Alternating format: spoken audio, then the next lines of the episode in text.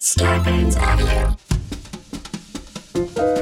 What's up, y'all? Welcome to Don't At Me with me, Justin Simien, and our guest for this very special episode, writer, director, and patron saint of black gay cinema, Patrick Ian Polk. I kind of grew up with this notion that I could do anything. And so throughout my career, I think I've had this idea that I could accomplish whatever I wanted. It was just a question of me figuring out what that was. Mm-hmm. And also, at a certain point, figuring out that there's any number of ways to get something done. So when you meet a brick wall, you go left or right and figure it out. He and I are going to get into Hollywood's black gay spirit, Hanny, a Noah's Arc reboot, and his work on the new Starz show P Valley.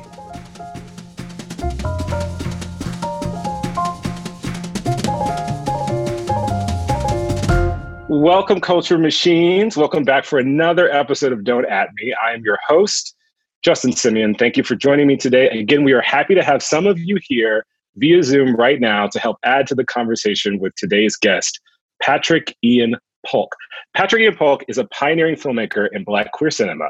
He gave us the canonical film Punks that premiered at Sundance in 2000. After that, he brought us Noah's Arc, an all black gay male leading show on MTV's logo that resonated with audiences across all spectrums. He's gone on to make more films such as The Skinny and Blackbird and served as writer producer on BET's hit show Being Mary Jane. He's also got a fantastic looking show called Pussy Valley coming out, uh, which looks fantastic on Starz. Patrick, welcome. Thank you. Thank you for having me. So we'll we'll start easy. You know, we're all in quarantine. What have you been What have you been doing? What have you been fangirling over? What's your obsession? How are you getting through it? I'm a bit weird because I'm kind of the opposite of most people. I have not felt motivated at all to watch anything like um, narrative. Like my Uh-huh. DVR is bursting at the seams. I've got all the new insecures. I've got the, all the new How to Get Away with Murders, and what I tend to watch now. I mean, I watch MSNBC uh, a bit. I watch HGTV quite a bit. Um, and I watch a lot of Bob's Burgers. uh, yes, Like a lot, lot of Okay, burgers. Um, so yeah. that's prestige to me. I is it. Do you feel like it's kind of like working? I don't know why I have been so reluctant to watching new stuff, and there's so much of it. Maybe it's just there's so much. I'm, I'm like daunted by how do Yeah. I how do I pick? There's just too much stuff. So Well, I was like, I told you know Issa, I was like, look, I love Insecure, but I can't. Wa- I can't watch black Mm. shows while I'm writing a black show. Like I just can't. It just Mm. feels like I I can't watch it and be like, ooh, that was a good joke, and that was a great runner, and ooh, that break breaking the act too. Like I can't watch it any other way. Like I, I need like housewives and cleaning shows and game shows, and like Exactly. that's what I need. exactly. That's what I'm watching. HGTV Home Makeover. That's it. Yes, I love it. So well, I want to eventually get to uh, P Valley, but I want to start with Punks because that is such a seminal film. It is probably the first time I, as a as a young man, went to an independent movie theater to see something. Um, it it it, uh, it it it was a revolution for me, not only to see gay black men, and I think I said this to you, where their humanity wasn't in question. Like that wasn't the point. Like whether they were valid or not was not the point. We were just seeing we were seeing them in their world. I was getting I was getting a, a, a, a reference as to like how could I be gay and black in the real world? And it was the first time I ever got that. I keep getting this little dry spot on my lip. It goes, it comes, it goes, it comes, and it's always in the same spot right here in the lower right lip. What do you think that is? Hmm. I'm sucking all that dick. Mm-hmm. I'm serious. See, when you give head, do you tend to rest the penis on that side of your mouth? Shut up! You know I do not give blowjobs. Hello, hello. No euphemisms, please. Stop. You know it's called sucking dick. So I really want to talk about how you got there, um, where the idea came from. This is stuff some people know, but maybe not enough. So The idea where did it come punk? from? Yeah. Um, where did punks come from? I okay, so I came, I grew up in Mississippi. I went to college in Boston. I went to film school at USC, and then I out of film school I ended up working as a development executive at MTV Films. Hmm I was working at MTV Films, but at the same time, I was writing. Like the first script I ever wrote was Blackbird, I think. Oh, that was the first one. Yeah, like the first draft Wow. of Blackbird was like from like 1991 or something like that, like college, Okay. like literally college. I kind of cut my teeth on that book. Um, and so I got out of film school and I started working as an executive. And while I was working, I was also write, writing and I was planning my next script. And I had befriended a British writer, director, um, black gay, named uh, Rikki Beadle-Blair, who, if you don't know, you should look up. Um, he created a series called Metrosexuality Mm. that ran on Channel Four. Again, years before you know, gay queer queer as folk or any of that. Um, so we had met through work, through my job at MTV, because he wrote uh, the script for the movie Stonewall. hmm Not the Stonewall that you saw more recently. There's a an original Stonewall that's much better. I'd uh, imagine so. than that one, uh, that you should go see. And um, so he had written that, and and it was going around the festival circuit. And um, so we ended up meeting uh, and becoming friends. And he became sort of a mentor. Um, and I was talking to him about what to write next because I was like, you know, thinking again, thinking like, I want to do something. You know, what's the thing I can write that's going to sell? What's the thing that someone's going to want to do? And he said to me the words that I have never forgotten, Mm. um, which was write the script, basically write the story that only you can tell. Mm. And I was like, hmm, write the story that only you know, okay. So basically, Punks was, you know, um, I was a big fan of that sort of four character, you know, structure, Golden Girls, designing women, like Mhm. big influences. Um, and I wanted to do a movie about black gay men. I said, okay, I'm just going to do a movie about black gay men. And then what? And I was like, well, what is it about? The audacity, by the way. I was like, what is, it, what is well, what is the movie about? Like, 'cause I was like, what am I going to call it? And I, then I asked myself, well, what is the movie about? Or maybe someone, maybe Rikki or someone said to me, well, what is the movie about? And I said, a bunch of punks. And so I yes. decided that that's what the movie would be called, Punks. Um, and I kind of liked that the word, some people knew kind of what it meant, you know, in the black community. Some people kind of didn't, so whatever. It's kind of provocative.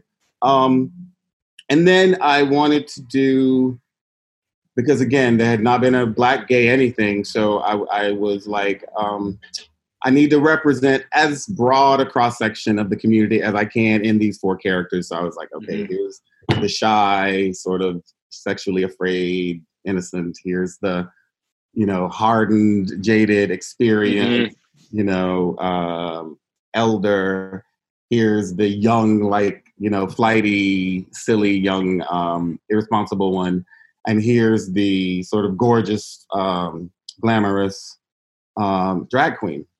Mhm. Um, and that's kind of how it happened. It really was just sort of like, in ways, Marcus, because if you've seen Punks, you can see that it's about this young, shy artist who is like, just we're just coming out of the the sort of horrible years of the AIDS epidemic. So it's kind Mhm. of post worst of it, but it's Mhm. still a very scary thing.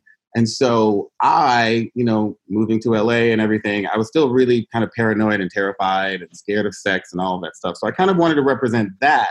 But at Mhm. the same time, at one point I had a really close friend and for like a year, about a year, a roommate who was HIV positive and who found out while we were living, we were rooming together, or at least while we were Mhm. friends. So I kind of went through the whole experience with him through getting on the medications. And it wasn't like it is now where you have Right. commercials, one pill a day, you know. No, Yeah. This was like 10 situation. of pills in the in the Yeah. kitchen. Some had to be refrigerated. They had to be taken at certain times. They had all these horrible side effects like diarrhea and this and that. Right. But yet and still, he was this six foot, six inch tall, dark skinned, gorgeous bodied, like beautiful black man that would pick up boys left and right in West Hollywood. Yes. Like that that sort of BBC fantasy come to life. Uh huh. Uh huh. Um, and so everything that I had seen up to that point uh, representing HIV and AIDS was like an early frost. It was like death and dying. And I was like, well, that's not the reality. So one of the characters needs to be this. I need to have Mhm. this on screen. Um, and then yeah, that's kind of how.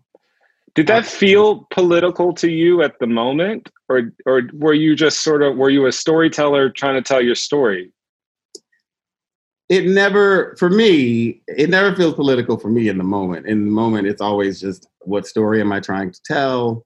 Um, yeah, you know, Yeah. yeah. No, it definitely was not like, oh, I'm trying to make a statement. It was about wanting to see myself on the screen, wanting Right. to see people like me on the screen. You know, similarly, years later, not that how many, four years later, Noah's Arc came about because I, it was kind of the same thing, but a little more advanced. It was sort of like here I was now, um, no longer in my 20s, in my early 30s.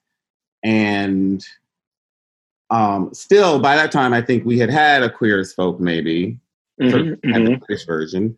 Um, But wanting to see, again, wanting to see myself on on screen, um, wanting to see people like me, so like educated, successful, like and and the, what inspired Noah's Arc was actually Phil Wilson and the Black AIDS Institute.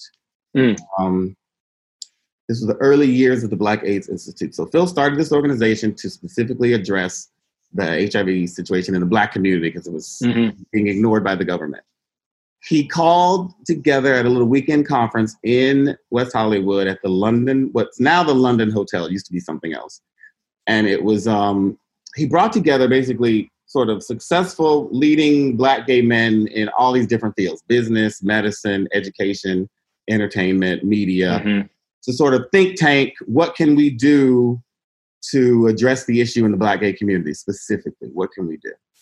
Um, and what i learned coming out of that weekend was holy shit there's a network of successful black gay men with money and all Mhm. amazing careers. This guy's a judge. This guy's a leader in corporate america. Like um, that was the first inspiration so that later that year whenever it was when i walked into the el rey theater on the opening night of black gay pride in la at a club called boy trade um, and i walked into the el rey and if you know the el rey you walk in and the dance floor is like recessed it's like sunken a little bit. Yeah. yeah. So I walked in and I was kind of scanning, trying to see if I could locate my people.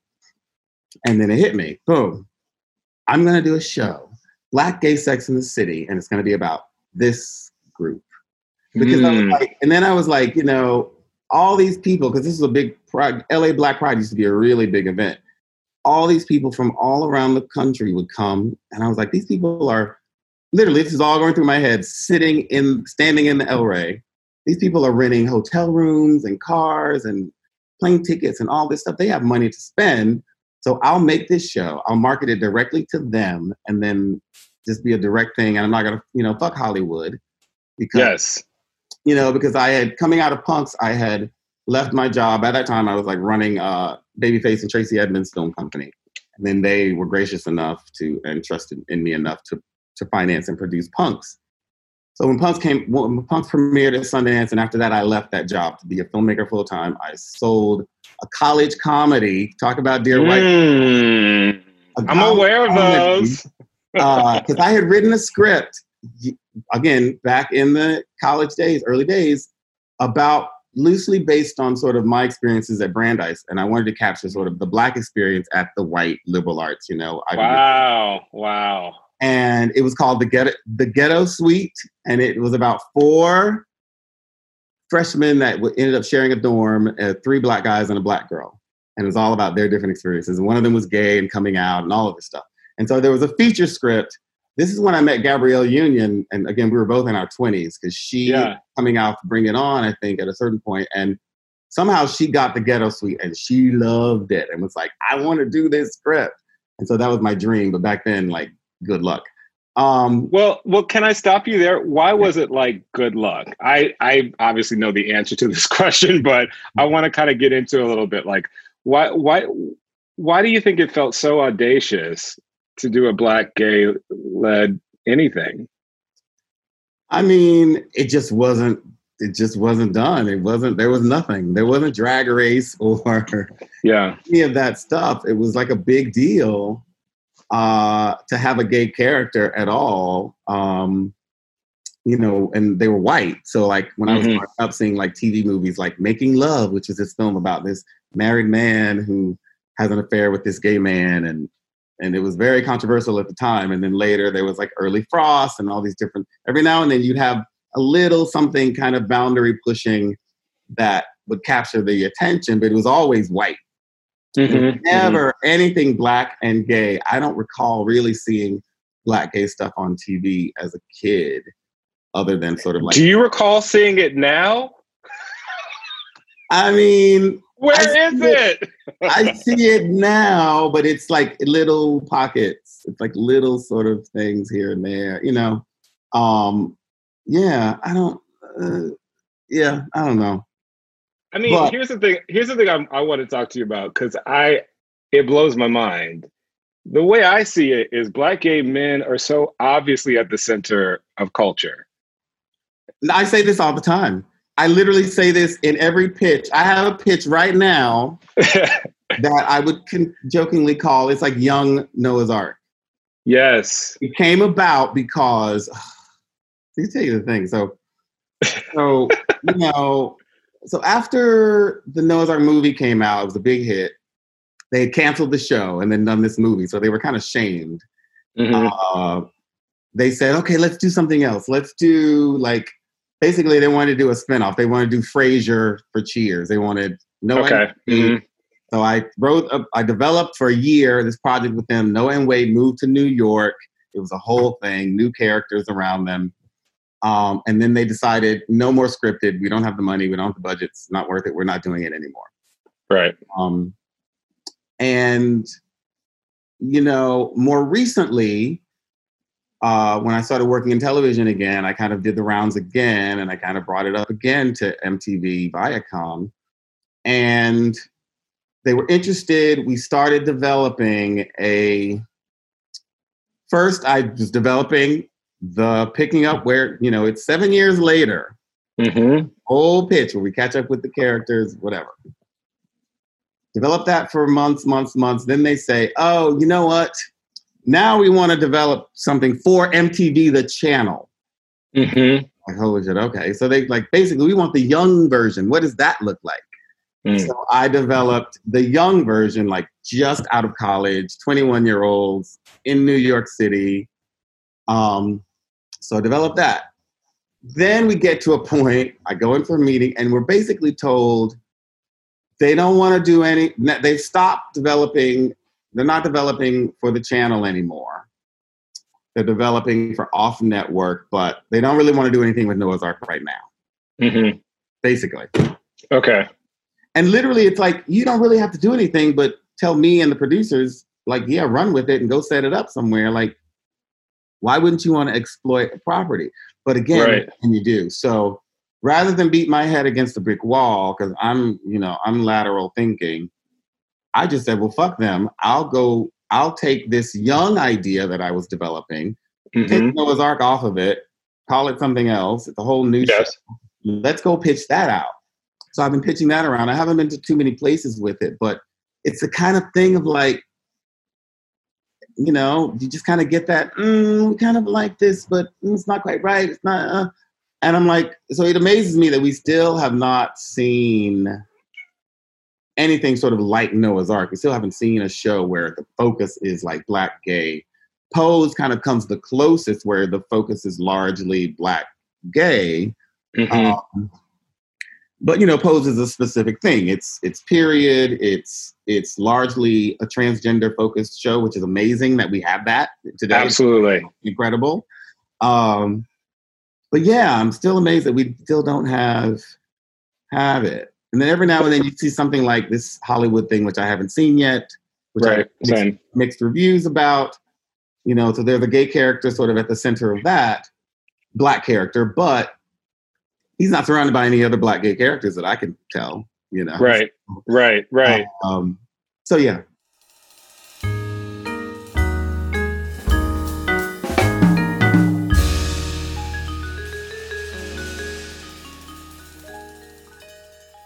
Well, there, you know, I, I have a friend in my life who I talk about these things with, and who draws a distinction between gay and homosexual, and that there are homosexual black films or experiences. And when he says homosexual, it's because, like, well, yes, they have sex with men, but they don't. They're not living in their gayness. And I guess my question to you, and it's a philosophical. I don't have a fucking answer. If you have an answer, my mind is going to be blown. But why is it that like American audiences love black queerness when it comes in the form of Janet Jackson's choreography or Beyonce's clothes or you know YouTube uh, personalities or memes or you know um, slang? We love like we love the the it's there's a very specific gay black tone that say comes out in the Wendy's Twitter account, for instance. It's a very specific tone, and we love it. But we people, it's still a, it's still an audacious concept to think that we would watch a show that centers around actual gay black men. What is that? I have no idea. I mean, I think I literally say in the pitch document something about like gay. All the cool stuff about popular culture comes from the black gay community. Mhm. um, it's time to put this culture at the center of a show. Um, you know, so we everybody can you know everybody can yes queen and slay and all this stuff, but no connection to where that comes from. Um, Mhm.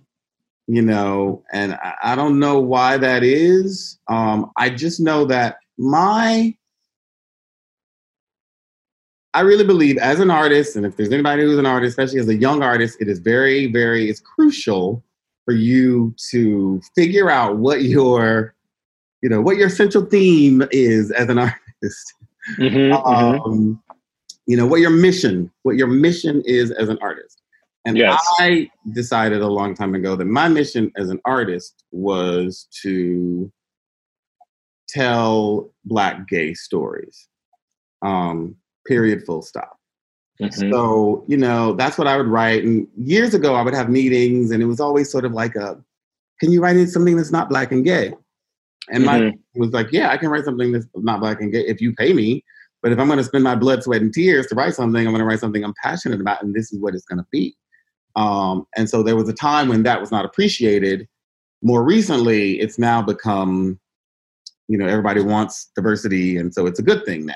But Mhm. Mhm. still, that one hurdle, I'm not sure what it is, but I'm I'm trying. I've got multiple projects I know you are. that are pushing that envelope, trust and believe. So it's just like I'm gonna get it in there somehow. Now, look, you don't look a day over 30, so that's one.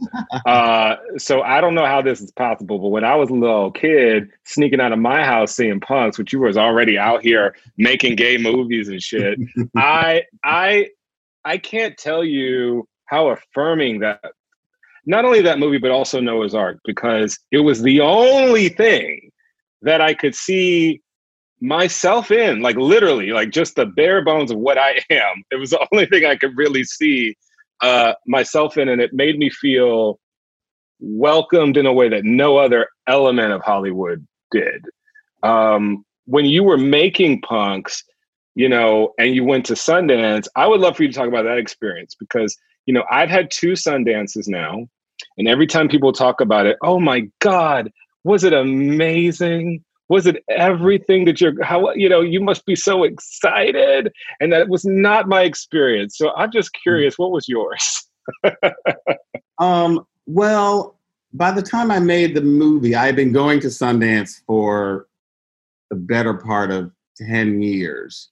Hmm. Um, because at the time, Sundance was a big deal. It's still a big deal, but back then Yeah. it was a really big deal. It was Yeah. really exclusive. They only picked like 36 feature films a, year. So it was very, very hard to get in. Um, but I would go every year as an exec from MTV into Edmonds. With Edmonds, I found a film at, at, a, at the first uh, Acapulco Black Film Festival, which is now called uh, ABFF Mhm, mhm, uh, mhm. a film called Hav Plenty. I brought it to Kenny and Tracy Edmonds. We bought it. The company bought the film. We took it to to Sundance. Got into Sundance. Took it to Sundance. Sold it to Miramax for like 1.2 million when it had cost like Mm. hundred and something thousand. I would take that today. So we had really good experience. We'd, we'd had good experiences, which is I think what led to them wanting to finance and produce punks. Um, but Sundance was, it was always about, you know, being as an executive, watching the hot movies, finding the hot new talent, seeing, you know, you're there to represent your company. So whether it's MTV or Edmonds, I'm there to represent the company and find projects and things and and connect and whatever. Um, going with a film, Punks was sort of my second time. So we went there with Hav Plenty, where they wanted to make a big splash, and we did, and it was great. Um, but it's like I don't know explain it really. It's sort of like I look back on making making punks, and I'm just like I'm amazed because it really feels. Looking back, it feels like we were just all a bunch of young men, like Mhm. didn't know what we were doing. Like I had never made a, a feature film before, you know. So eh, looking back, it's very audacious, but in the moment, it was just sort of like, you know, everyone coming together to kind of figure it out and make it work. And then Sundance was just sort of like, you know, you hope for the best. You hope that you someone buys your film. You hope that's the main goal is you want someone to buy the film. Um, Mhm. And then we came out of Sundance and nobody bought the film. You know? Oh my god! I actually didn't realize that. Wow. like how you know and it's sort of like it, it wouldn't have cost a lot of money it would have been like low seven figures really you know what i mean Mhm. um, but so no one was even willing to sort of take a chance on it and we had big black a-list producers on board um, and they were hot at the time coming off soul food and all of that so it was Right. a real again black and gay and i'll tell you the interesting anecdote that i always kind of point out is also at the film festival that same year Mhm. a movie called the broken hearts club Speak on it. and the broken hearts club in many ways is like a white punks Mhm. so whereas punks is about these black queer guys uh, the drag queen is in a group with other drag queens they only perform sister sledge songs so those songs are peppered throughout the movie Mhm. Broken Hearts Club and set in West Hollywood. Broken Hearts Club is about a group of white guys in West Hollywood, one black guy, Billy Porter. Um, and the lead character is obsessed with, is it the Carpenters? I think it's the Carpenters. I'm looking at you, Philip Bartel. Is it the Carpenters? Philip I, knows. I think it's like the Carpenters. okay. Um, I'm pretty sure it's the Carpenters. He's obsessed with Karen Carpenter and the Carpenters. It's Carpenter songs. So it's like literally, almost literally the white the same. version of this movie. Mhm. Um, today, do you know where the writer director of that movie is today? I do, but why don't you tell the children? Is the king or queen, if you want to be catty, of the CW, uh, producer of every fucking CW show practically, from um, the the Flash to Batgirl to R- Riverdale to I don't. I mean, literally, there's a, a good six, seven, eight shows Yeah. that he yeah. is producing. So Greg Berlanti, Berlanti Productions. Um, and so the difference being, and and this is something black people experience. is sort of this idea that forget sexuality for a second. Yes. If you're a white male at Sundance with anything at Sundance, like we come out of Sundance, literally, you will see the next week, you will see one of these guys. They've done one Sundance movie, and he is directing, you know, the next Batman film. And it's not, and I'm not joking. And that's the I- kind of you're thing not. you happen all the time.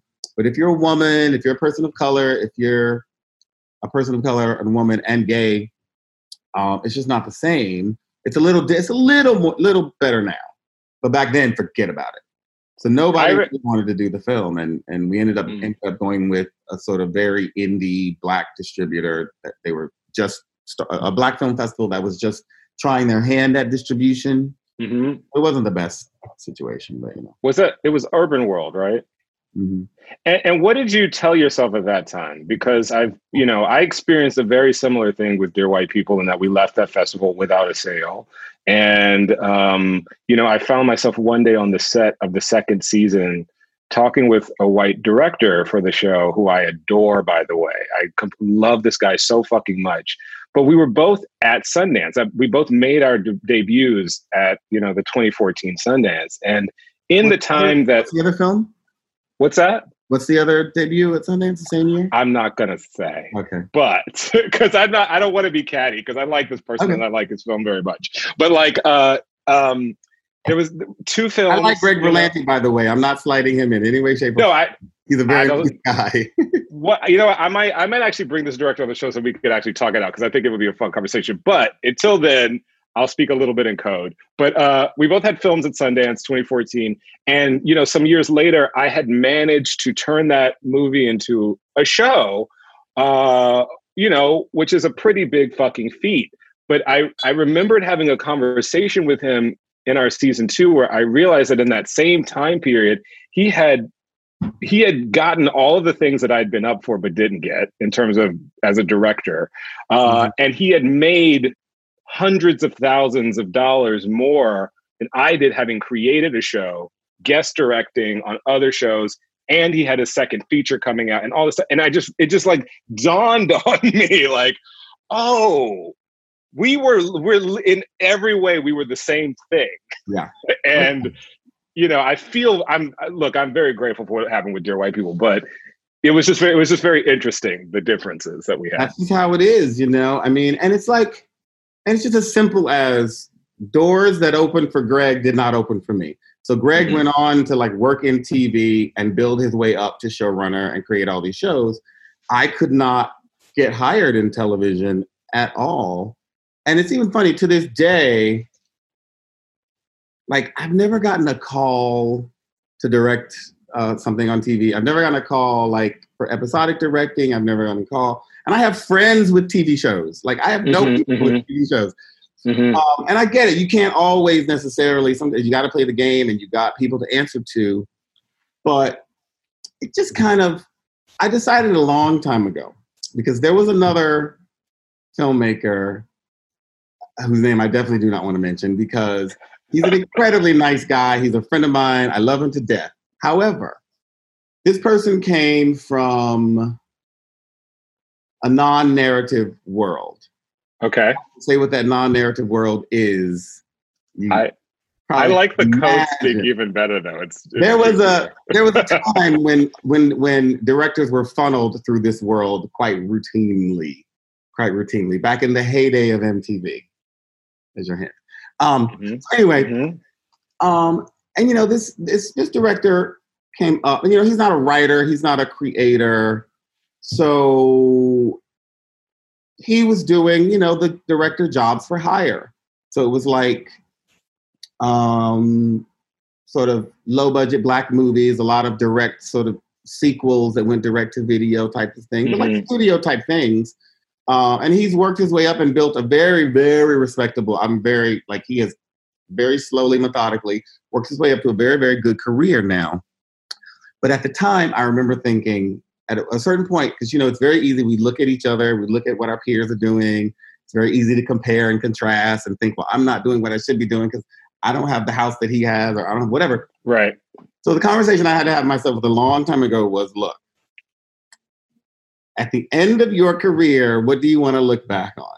Do you want to be Mhm. sitting on a pile of money and look back on a lot of barbershop twos and movies that no one will be talking about, or do you want to look back on a career, a groundbreaking career of work that really resonates that people will be talking about for years and years to come? Because people still Amen. talk about people still talk about Noah's Arc and stuff. And so it was just kind of it was the choice as an artist that you kind of have to make that all artists have to to make at some point the push and pull between commerce and artistic whatever vision or whatever. Mhm. So um, the goal was always to try to find a way for the two to meet. Yeah. Not much conflict, um, but it's not. Back then, it was much more difficult. But I just I knew what it was. I knew Well- it was. I knew. I always knew. Well, if you want to go do this stuff, if I ever started to sort of falter in my thinking, I would just say to myself, "Look, if you want to go do that stuff, you could sit down right now and write Barbershop Two or Mhm. whatever." But you don't want to do that, so sit down. Well, I so listen, we're going to take a break and we're going to pick right up.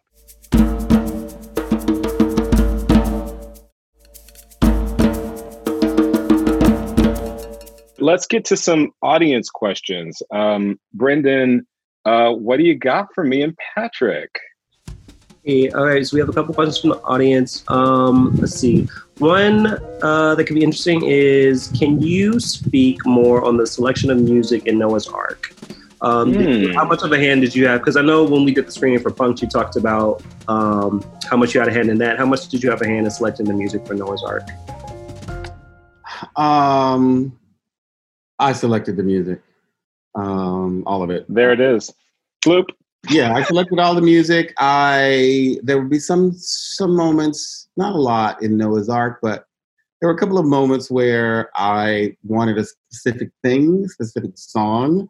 But in both cases, there were songs that I liked. So the first was the song by, by Travis called "Flowers in the Window" that I really loved. And Travis is a British, Irish, British band. Um, uh, you know, kind of guitar, pop, rocky guitar stuff, whatever. And it's a beautiful song. And I wanted to use it, but I wanted a slightly more soulful version, I guess. And so I just did it myself. Um, So Wow. it's in my favorite episode of season one, which is the episode where Noah is having financial problems and sells his car. And then Wade surprises him and buys the car back. And so Yeah. come outside and he surprises him and the car is there with the flowers and lights and everything and then the song is playing that's the song flowers the wind Oh, I love that and that's me singing it um It is. yeah oh, yeah yeah yeah. I, I love you. That's Uh, great. which goes back to punks when i was in post on punks babyface had said while we were shooting he was like oh this is really great. I'll write a, an original song theme song for the movie and sister sledge can record it. It'll be really Hmm. cool. By the time we were getting we were deep in post he had signed a new record deal with like he was working with andre harrell and andre had his vision and it did not include you know kenny putting his sort of musical stamp on this my gay film um, Mhm. uh, and so I was like, okay, what am I going to do? What am I going to do? I don't have. I was just assuming Kenny would sort of take the reins and do the music. Sure. So I was like, well, like everything else, you got to fucking do it yourself. So I started writing. So I wrote the first song I wrote was "But I Feel Love," which is the song that plays when in punks when like Marcus has the beautiful photo montage where he's Mm. photographing Darby, which is a takeoff of the photo montage in, Maho- in Mahogany, which we also have a clip of in the film. Yes, Uh, you do. so that song I wrote and I'm singing it. Uh, I also sing like three, maybe three other songs in that film that I also wrote in punks, including the theme song. I did not real. How did I not? This is amazing. And then, so in Noah's Arc, I also did. Uh, there was a song in season two when Noah gets attacked, and then he and Wade come together. Uh, there's a song that's playing called "Home to Me," and that song is by Josh. I can't think of his last name. Katherine Heigl's husband. Um, it's a beautiful song, but I was like, oh, I want something a little more soulful again. So I was like, Mm. I did it. I sang it. So it's me singing that. But yeah, I really picked the music. I picked the Adriana Evans, the theme song. And early on, we used a lot of her music in season one, I think, of the show, like a bunch of her music. She was really great. Um, but yeah, um, it's just, it's all me. You know, I have a whole musical side that I obviously don't promote and talk about very much. Um, you know, I play saxophone and cello. Uh, What? um, I was in a band uh, like about ten years ago on the low, on the very low key, like a real band, like record deal and everything. We like toured What? states and toured Europe, and there's stuff you can see online and stuff and videos and songs and things. Oh, here's a cool tidbit. You better be out here in these streets. What is On the Spin magazine, before Prince died, this is some years back, they did a Purple Rain 25th anniversary issue. And they commissioned um, a remake of the entire album and they hand selected all these bands to, to cover the songs. Mhm. And they picked our band to do one of the songs, and the song that we got was The Beautiful Ones. Mm. And so on our version of The Beautiful Ones on that Spin magazine tribute album, you, you hear my vocals, you hear me singing Prince, the beautiful ones. Wow. I think, And that's what you want to fucking look back on having done. Yeah, and you know, and look again, it's about being an artist is about sort of being open to grow and learn and all those stuff. It's like you know, I look back and I think I really wish I had had like if I could tell my twenty year old self anything, I would say get more into your music now. Like Mhm. start it now because you can write songs, you can do all of these things that you don't know you can do yet, but you can do them. So go start doing them now because I would have been way more into it a lot earlier. But when it came up, it was very much like, you know, Noah's Arc started on MySpace. Like that's where it was sort of it Mm. began. And then the band, there was another band that, that was also on MySpace, and somehow they they wrote to me and said, "Hey, if you ever need music for your films," and I said, "Sure, send me." And I listened, and I was like, "Oh, this stuff is really good." It was called Bedroom Walls, and then I met the band leader, and we kind of became friends. And then I was working on the show. By that time, I think I was doing the movie Okay. and he was like, um, he had heard some of the stuff I had done on Noah's Arc, and he was like, "Oh, we're working on this new band and a new album, and there's a song I think my, I'm doing. I have my vocal, I don't like it, but I would love for you to do it. You have a great voice." Hmm. And so I was like, "Sure," I did it, and that song is called "The Idiot." Okay. It's in the movie, um, uh, the Noah's Arc movie, and that was my first thing I did with the band. Then they were releasing the album. They were going on tour, and they were like, "Hey, will you come on tour with us and sing The Idiot?" And I was like, Mhm. "Sure." So the first performance was like in Silver Lake at one of those clubs in Silver Lake. So cool. Then later it was like, "Hey, we're going on tour," and I was like, "Okay, how many chances am I gonna get? I'm such a music head to go on tour." So next thing you know, we are in fucking Europe Wow. touring across Europe, like cities, Wow. multiple for months at a time, touring across all across the International. It was an incredible experience, um, and and I grew a lot. It was just fucking wonderful.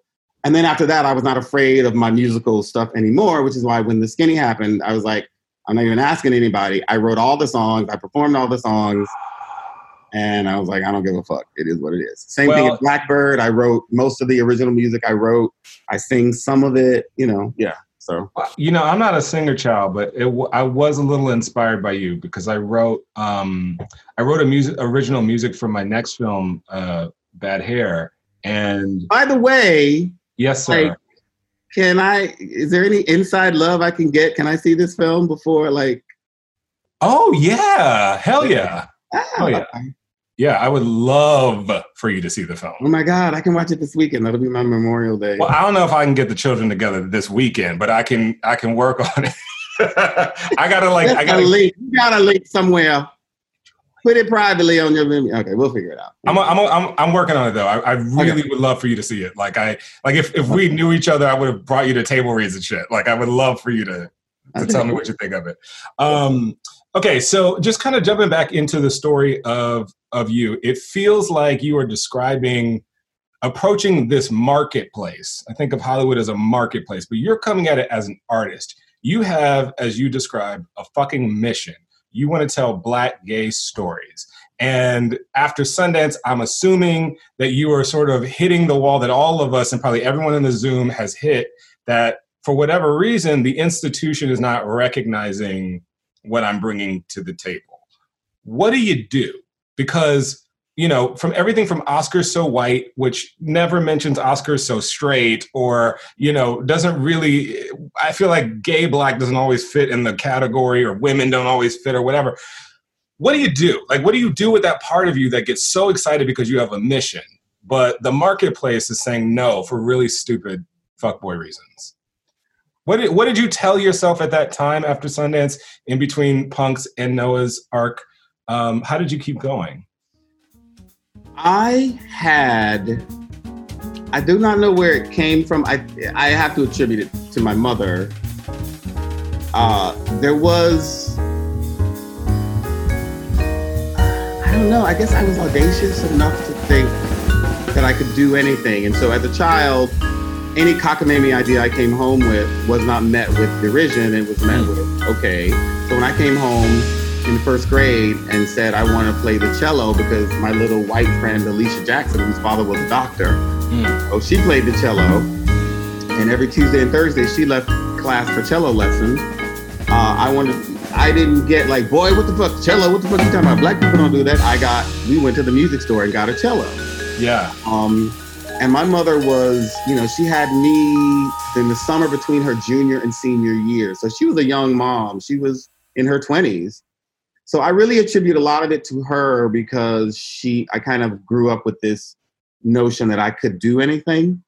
And so um, throughout my career, I think I've had this idea that I could accomplish whatever I wanted. It was just a question of me figuring out what that was. Mm-hmm. And also, at a certain point, figuring out that there's any number of ways to get something done. So when you meet a brick wall, you go left or right, you figure it out.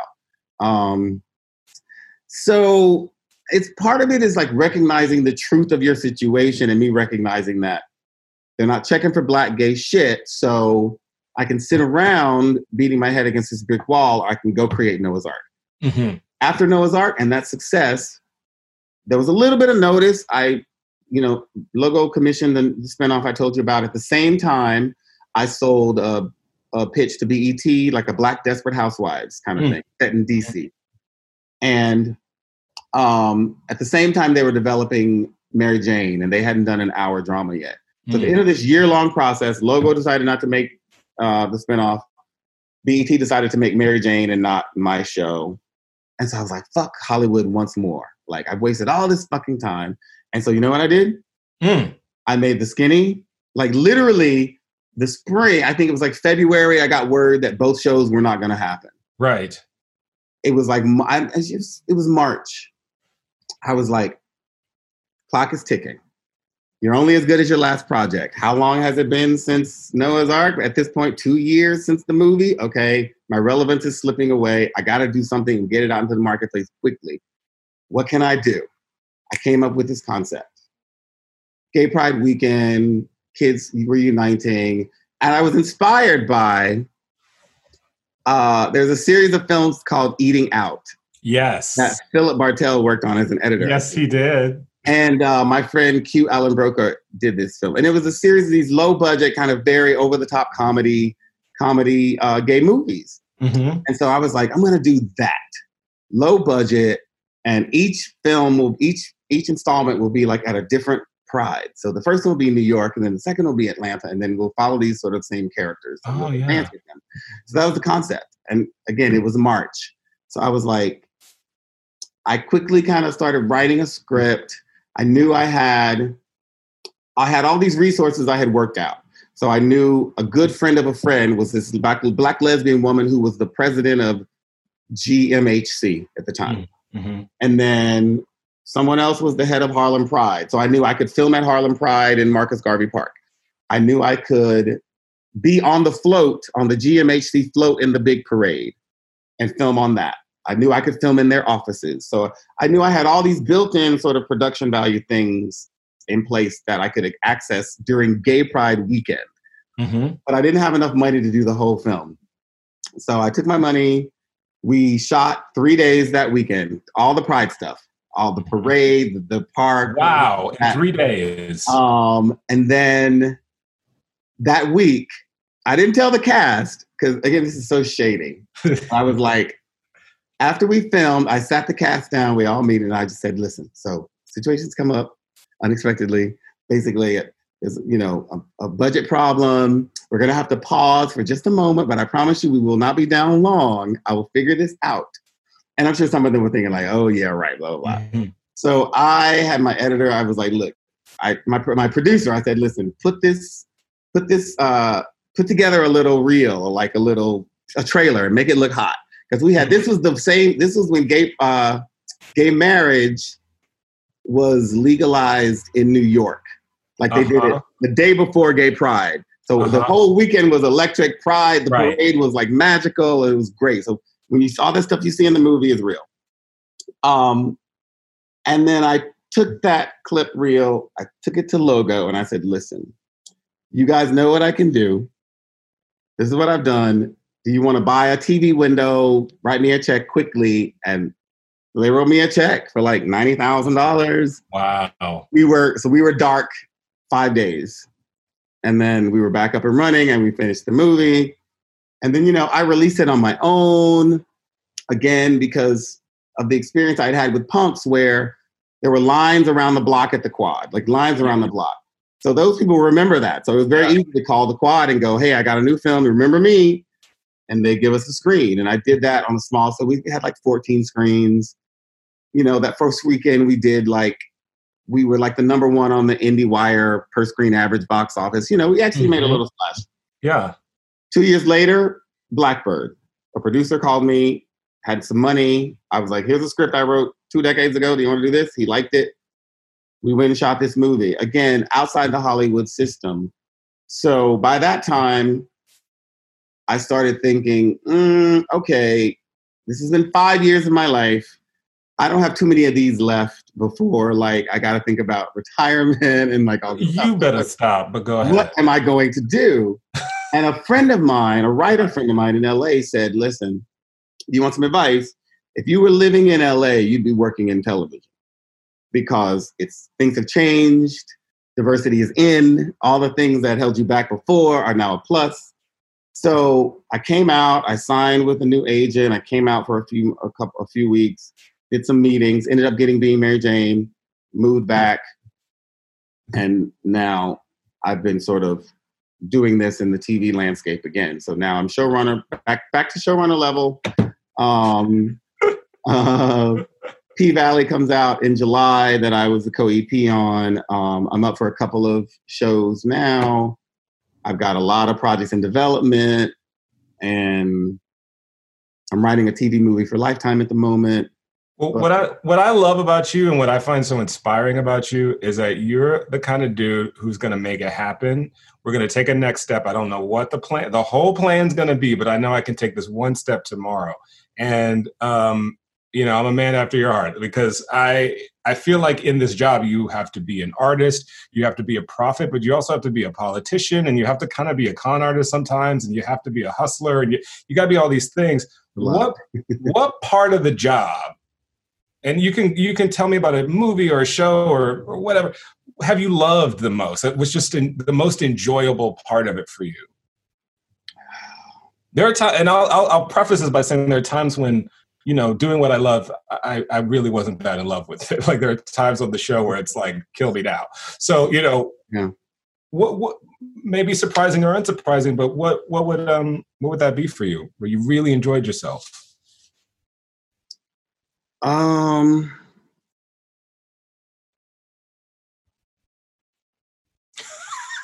I don't. I'm trying to think. I mean, I, I kind of enjoy the whole process, even though it's hard. I mean, that's a blessing what do I enjoy the most? Um,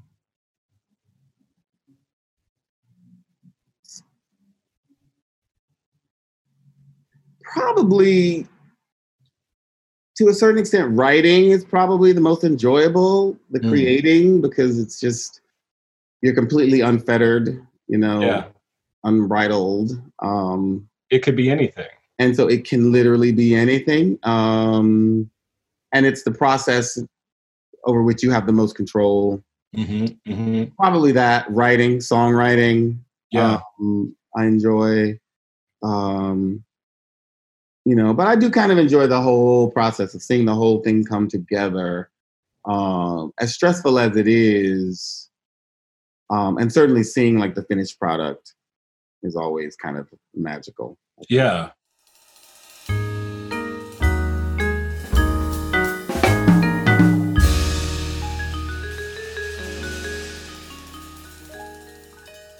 Now, just just going jumping back, and uh, you know, I'm not going to keep you all day, but Lord, I could. Uh, jumping back to our institutional thing, when Moonlight won, what did that mean to you personally, but also in your mind for the black gays out here?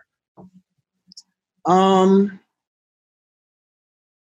I think like everybody, I was surprised. It's like, holy shit, what the fuck? Like, really? uh, 'cause, I mean, Moonlight, you know, it's such a gorgeous movie. It's just really, just it's everything. It's like it's just beautiful. It's lyrical. It's lovely. It's sweet. Um, and it captured, you know, it had the luck of capturing the lightning in the bottle. The moment where you capture, you make a good film. Um, and you manage to capture everyone's eyes, and you know you hit the sweet spot. Um, it reminded me of the thing that someone said to me years ago, and I don't remember who it was, but they said, um, it was an older older artist too. I don't. I wish I could remember who it was, but he said, "You're you're." He's like, "You're you're a trailblazer, but blazing trails is a lonely business, Mm. and more often than not, the reward for blazing those trails, the spoils, do not go to the trailblazer. So you have to be okay with that. I could not Yeah. agree more. that you're blazing trails that other people will walk through, and and and you know, so for me, it is very rewarding to see Tarell McCraney have Yeah. walk through that door. It is very rewarding to see Lena Waithe, who I've gotten to know quite well, and who the first time I met, she was literally bowing down, and I was like, "What? you- Uh, excuse me? Like you're a superstar." But to this idea, because you know, I don't, I'm not, I don't stay too connected to the bigger picture Yeah. and all of that stuff, status, and you're a legend, or you're this, or you blaze the trail, or whatever. That's for not. It's not for me to say. It's not for me to decide. So I don't pay much mind to it. Um, um, but in those moments when you think like, wow, those people, you, for example, dear white people, those people were inspired by work that I did to do 100%. they are doing. So that, even if it's not recognized on a some huge scale, um, it's recognized in our community, you know, and everything. And so um, that in itself is rewarding. And the cherry on top of that is that I'm still, even though I'm not young, still young enough and still, Still viable young, enough to also start to reap some of the rewards of that work myself. And that's very lucky. If you're lucky enough to blaze a, a trail or two and you're around long enough to still benefit from that, then so you know, I'm still trying to figure it out. But I love that advice. And I tell a lot of black folks, like, read about jazz musicians because that's the only, in my opinion, analogy to black filmmaking, because black filmmaking is still really young. And to really like get a sense of the people who have done this thing before, I love to go back to the jazz artists, many of which, as you said, were trailblazers who didn't get their flowers. They got to watch white artists, or maybe they died before other artists march through the trails that they're blazed and you realize how fucking lucky you are if you get to just be alive oh yeah, and be black and get to see the benefit of what you've done. Um, brendan hit us with a really good audience question and then we're going to play don't at me Okay, we have a question um, to kind of wrap everything up. One is when will punks be released or available for public consumption? Ooh. Oh, actually, I'm getting a. Um, we're working on that. It'll be sometime this year because this is the 20th anniversary year of the movie. okay that's huge So I'm, I'm. In fact, I think FedEx is supposed to be delivered today. Of I had, I was having my print of the film, um, remastered and transferred and stuff, so that we can start working on that. So I've had some meetings with Tracy about it, and it is, um, it is, it's in the works for this year for sure. That's amazing to hear. Okay, so before I let you go, we're gonna play "Don't At Me," which I did not steal from Andy Cohen at all. It's nothing like any other thing you've ever seen before. But basically, I'm gonna ask you three questions, and you can say "Don't At Me" to one of them, and they're a little shady boots. So you know, pick pick wisely. Uh, the first one's always easy though. So, fuck, Mary, kill, Noah, Ricky, Wade. Mary Kill, Noah Ricky. Ooh. Well, that would be. Oh, that's easy. Uh, marry Noah, fuck Wade, kill Ricky. Oh shit. Okay, bye, Ricky. Um, You gotta kill somebody. I mean, shit. You're you're on the Twitters. I feel like you know things. Who's a celebrity that has recently be, been canceled that you think should be uncanceled and why? Who's been canceled recently? Basically everyone, but well, everyone has a, a season of dragging at some point. Well, I'll say this. This Joe Biden thing today about his quote unquote gaffe he made with mm-hmm. Charlemagne the God about if you not down with him, uh, if you pick Trump over him, you ain't black, Mm-hmm. which I actually think is funny And true. and true. I'm like, look, Joe Biden could pull his pants down in the middle of Times Square and take a big ass shit right there on the street, and he would have my vote over Donald Trump. I Correct. don't fucking care. We are not canceling him. I don't care what the fuck he would. li- He will have to be calling us all kind of niggers and like. And I- even then, and even that, right? You know, what I mean, it's like I'm like, y'all better calm the fuck down before y'all start fanning the flames of this bullshit. because he didn't lie, he just technically can't say it. He can't say it. I'll fucking say it. It's like, are you fucking kidding me? Don't fucking listen. They gonna Bernie Bernie us right back into four more years fucking Trump. You better be careful. yes, I agree with that. Okay, so last one, you can say don't at me on this one, or you could answer, but I think it's kind of a good one. If you could uh, remake, if, if, what movie that came out in say like the last ten years would have been better if you made it? Ooh. Ten years? Yeah, or the last 10, 20, just a movie that people love that you would have done a much. Okay. Yeah. So one of my favorite books in Yes. life was made into a movie. And I, it- this was another book, one of the other books. After Blackbird, I adapted this book into a script. Mm-hmm. one of those projects. I dreamed of making this movie.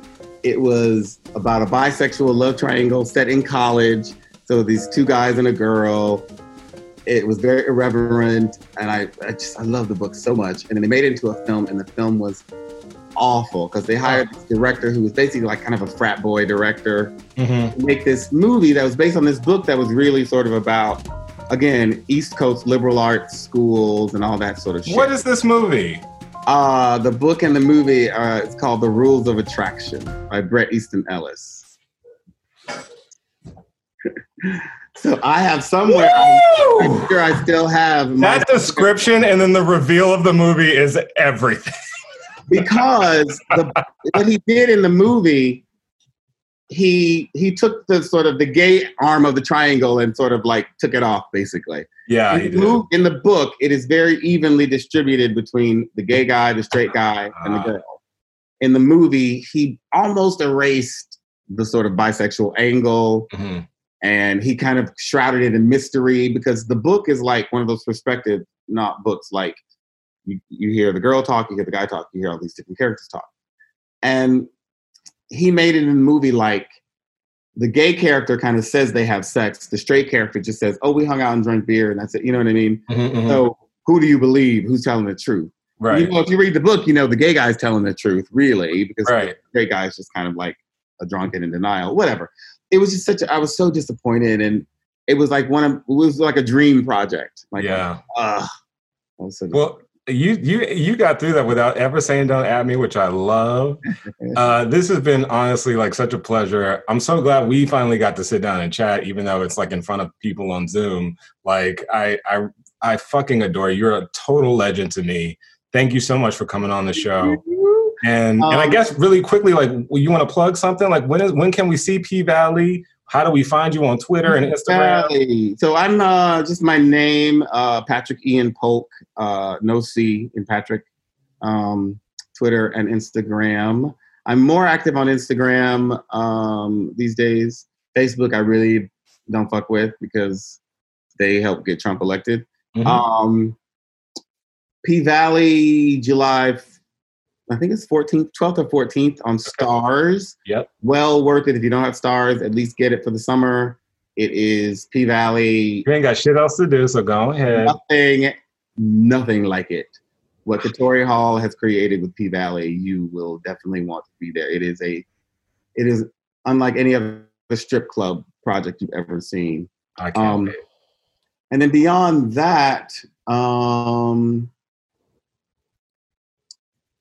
I have a lot of things in the work on my own that I'm hoping and scratching, you know, scratching and surviving. Yes, I know. Um, so stay tuned. Um, I can say, can I say? I can't really say. I mean, it kind of really doesn't really matter. I'll say this: as long as people don't, people promise not to post about it. I'm looking at I- you, chat. I can speak for myself, but I don't know about these other motherfuckers on the Zoom call. Just don't post about it because I'm gonna announce it probably like next week, I think. But uh, we are doing a a, a special 15th anniversary uh, Noah's Arc Noah's Arc reunion special, basically. Oh my god, I'm so excited! I wasn't gonna bring it up. Like, and it's a it's basically like a new episode set during the time of Corona. So uh, look for that in June. Cannot fucking wait. People are freaking out in the chat, which they should be. Uh, well, thank you so much, Patrick. You Thank always me. you always inspire me. Your beard currently is on fucking point. I wish Listen, this is not shaved for weeks since the beginning, since before. I So wish I could be like putting some lotion on it and then like giving it the fro pat to make well, it. it looks fucking perfect. Mine is all is patches. Okay, so congratulations on that, and uh, I love you, man. So hopefully we'll we'll get to keep talking and uh, you so Absolutely. we'll be talking. And let me just say to you, I am so proud of you. Like what you have done Oh. with your white people is amazing. I mean, you know, and the gay character on that show um, is fabulous. And um, and I can't wait to see your movie and everything else you have to you have to come. And you know, and I'll just say to you, um, you know, don't be afraid to lean hard into your black gayness. Yeah. You know, you don't have to do it with every project. Um, you know, you're in a great position where you've done all kinds of stuff in your in, in your show and and I'm sure in your movie. Um, but you know, whatever that like super blackety black gaiety gay show or movie or whatever that's in you, like we're ready for it. Give it to us. I I received that. Thank you for that. Also, you know, uh, whenever you're in a position, you know, hire a brother. Okay. A you got it, man. I would love nothing more than that. I direct, whatever you need. You Hello. make music. I'm here. I'm here for all of it. Well, thank you again, brother. I will I will talk to you again in the future, maybe with Thank you. I, this is lovely. I really had a good time. Thank you.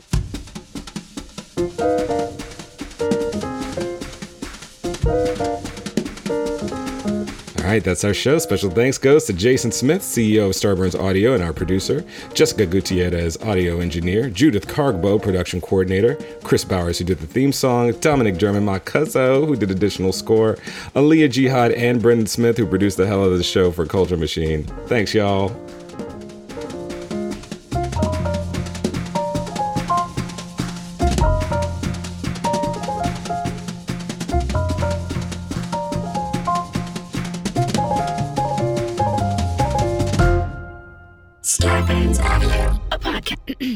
Podcast network